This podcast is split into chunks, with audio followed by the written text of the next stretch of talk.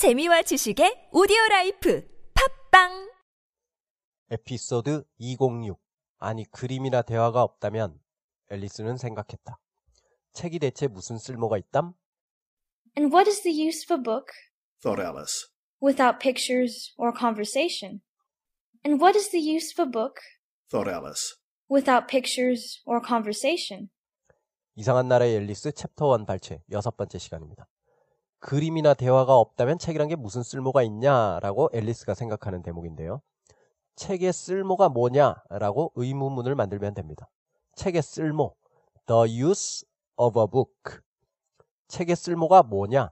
What is the use of a book? 그림이 없다면 without pictures. 뭐뭐 없이, 뭐뭐가 없다면 할 때 쓰는 전치사가 without이죠. 그림이 있다면 with pictures. 그림이 없다면 without pictures. 그림이나 대화가 없다면 without pictures or conversations.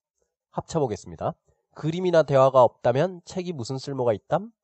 What is the use of a book without pictures or conversations?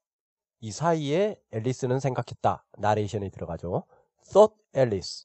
thought는 think, 생각하다의 과거형이죠. 그래서 그림이나 대화가 없다면 앨리스는 생각했다. 책이 무슨 쓸모가 있담?